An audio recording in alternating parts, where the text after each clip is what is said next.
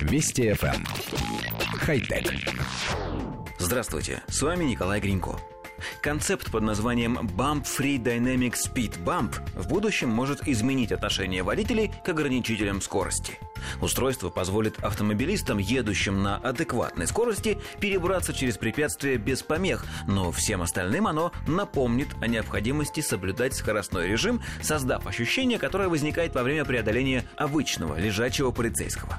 Dynamic Speed Bump разработан, чтобы поощрить водителей, соблюдающих скоростной режим.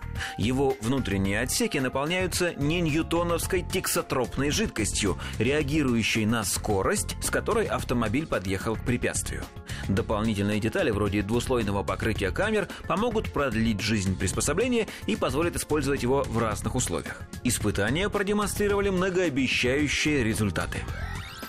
Коллектив редакции нашей программы поясняет – ньютоновская жидкость – это такая жидкость, свойства которой зависят от того, с какой скоростью на нее воздействуют. Если воздействие быстрое, например, удар молотком, то жидкость ведет себя как твердое упругое тело. Молоток отскакивает.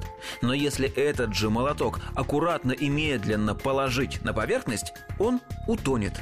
Популярная сегодня игрушка, которая называется «жвачка для рук», представляет собой как раз не ньютоновскую жидкость. Ее можно мять как пластилин и придавать ей форму, но если оставить ее в покое, она растекается в лужу. Идею изготовить искусственную дорожную неровность в виде резервуара с такой жидкостью наш коллектив считает гениальной.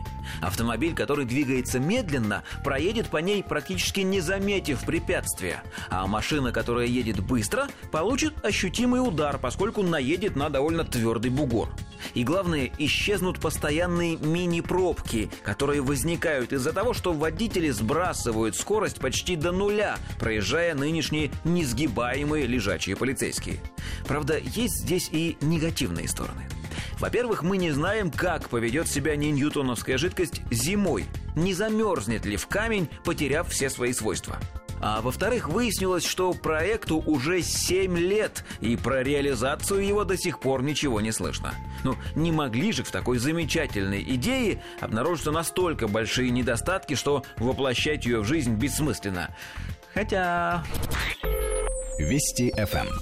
Хай-тек.